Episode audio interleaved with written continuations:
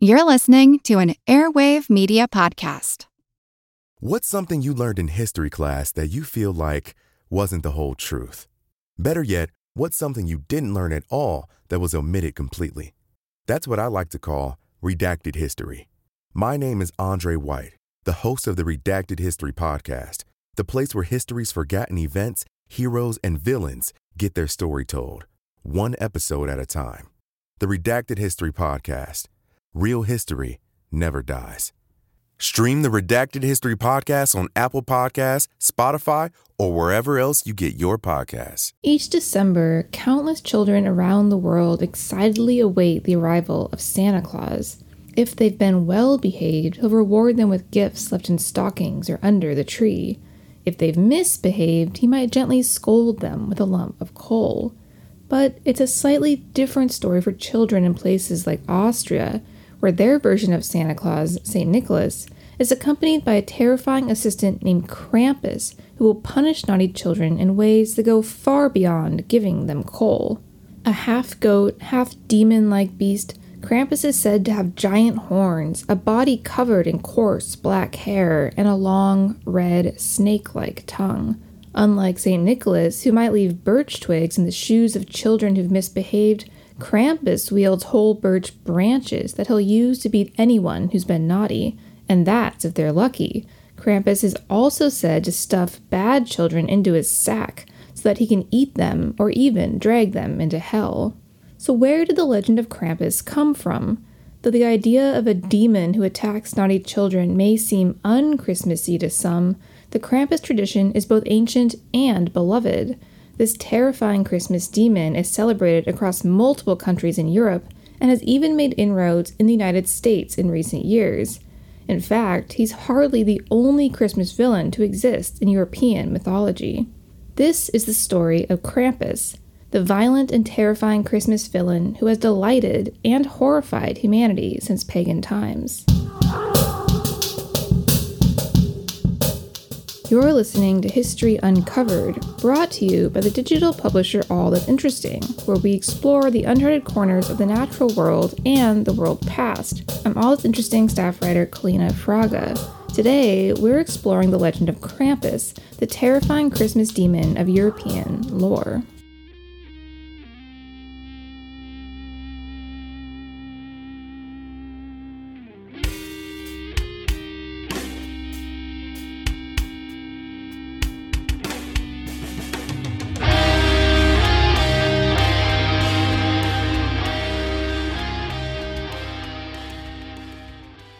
Though he's widely seen as something like Santa's evil twin, Krampus is, according to some legends, much more than a Christmas demon.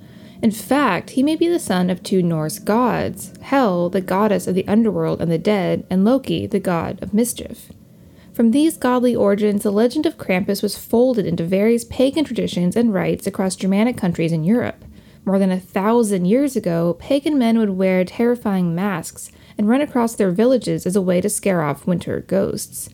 These costumes eventually to represent mythological figures called Perchten, and Krampus is considered one of the Percht. His name comes from the German word Krampen, which means claw, an appropriate title for a demonic beast.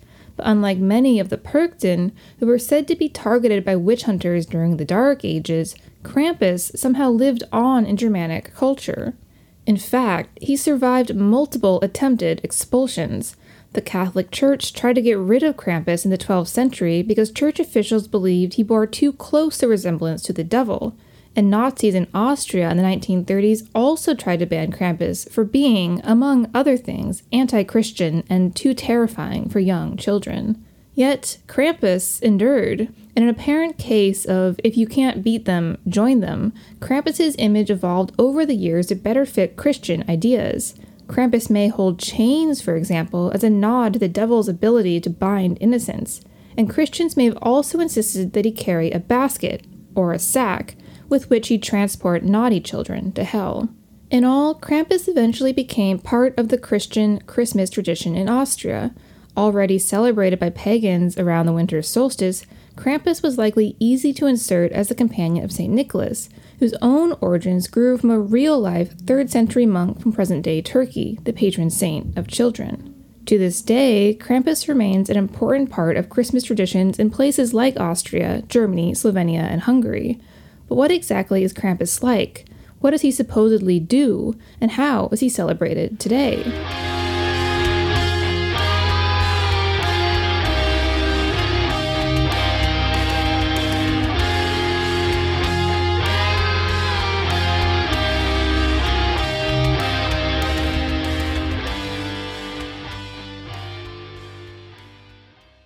Today, just like in pagan times, Krampus is said to appear on one of the darkest nights of winter. His arrival usually comes on December 5th, Krampusnacht, or Krampus Night. Significantly, this is one day before St. Nicholas Day on December 6th, the anniversary of the death of St. Nicholas himself. While St. Nicholas may leave presents in the shoes of children who've been good, Krampus threatens to beat naughty children with his bundle of birch sticks, or even stuff them into his sack and carry them off either to hell or to his secret lair, where they're tortured until they repent for all their sins. As for Krampus's appearance, though accounts vary from place to place, he's generally described as being over seven feet tall, with sharp horns, a long red tongue that dangles from his mouth, and two mismatched feet, one human like, one cloven like a goat's.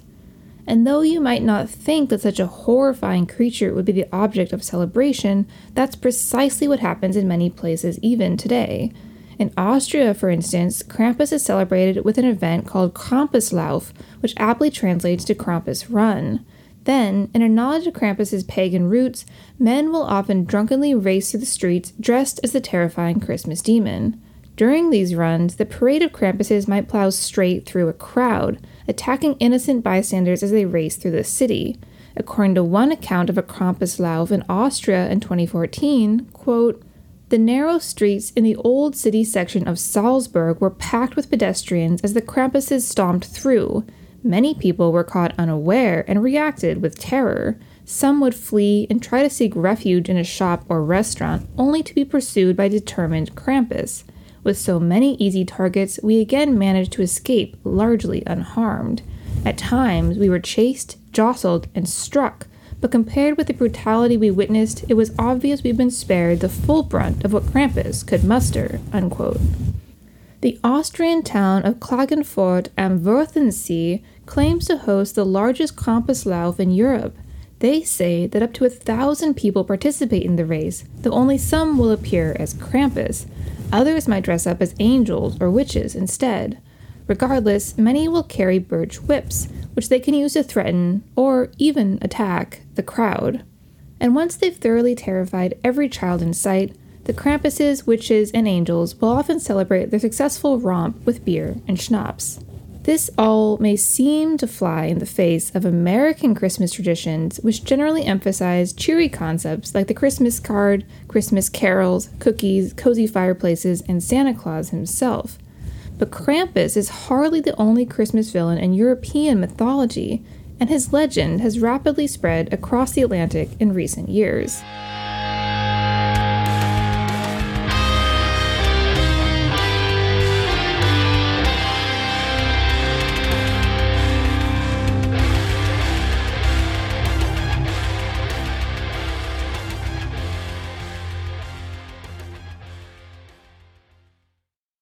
While the American Santa Claus is sometimes accompanied by toy making elves or flying reindeer, Santa Claus like figures in Europe often have more sinister helpers. Krampus may be the best known example, but he's one of many Christmas demons who punish naughty children. In France, for example, Père Noël, or Father Christmas, is often trailed by the more evil Père Fouettard. His name roughly translates as Father Whipper, and he's known to give beatings or whippings to naughty children, in addition to lumps of coal. Unlike Krampus, who is a full on demon, Père Fouettard is described as an old, evil looking man with a beard and a face smeared with soot, who often carries a whip or a club as he accompanies Père Noël. Likewise, the Dutch version of St. Nicholas, Sinterklaas, is usually accompanied by Zwarte Piet, or Black Pete, who kidnaps naughty children. He's furthermore become extremely controversial recently, as many people in the Netherlands dress up as Black Pete by wearing blackface. In the United States, there is no such Christmas villain, unless you count characters like Dr. Seuss's The Grinch. But that could be about to change. Krampus has made his way into American culture, having appeared on American TV shows like Supernatural and gotten his own Christmas movie with 2015's Krampus.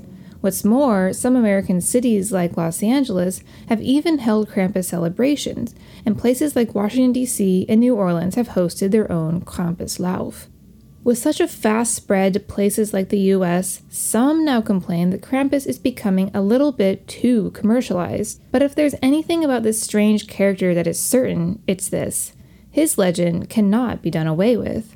Neither the Catholic Church nor the Nazis could dampen Krampus's popularity, and it's a safe bet that modern day commercialization won't ruin his legend either. There's something about this terrifying half goat, half demon that continues to captivate people around the world, even after hundreds of years, no matter how disturbing he may be.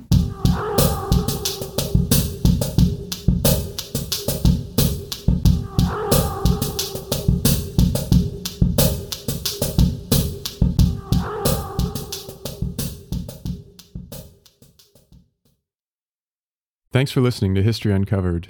I'm History Uncovered's producer, Kit Westneat. If you like the show, help others find us by leaving a review on Apple Podcasts or Spotify. And be sure to follow the All That's Interesting and History Revealed pages on Facebook and Real History Uncovered on Instagram. Make sure you don't miss out on the new episodes and subscribe to the History Uncovered podcast. And keep up with our latest stories at allthat'sinteresting.com. If you have a question about the show or just want to say hi, feel free to call us at 929 526 3029 or email us at podcast at allthat'sinteresting.com. This podcast is part of the Airwave Media Podcast Network. Visit airwavemedia.com to listen and subscribe to their other fine shows like Legends of the Old West and Redacted History. Until next time, keep exploring.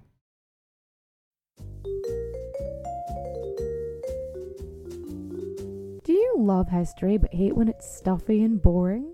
Well, look no further and join me, Katie Charlwood, your friendly neighbourhood social scientist and reader of books, as I delve into unsolved historical mysteries, murders by gaslight, and of course, women who have been misrepresented through all time. On Who Did What Now, the history podcast that's not your history class. Listen wherever you get your podcasts.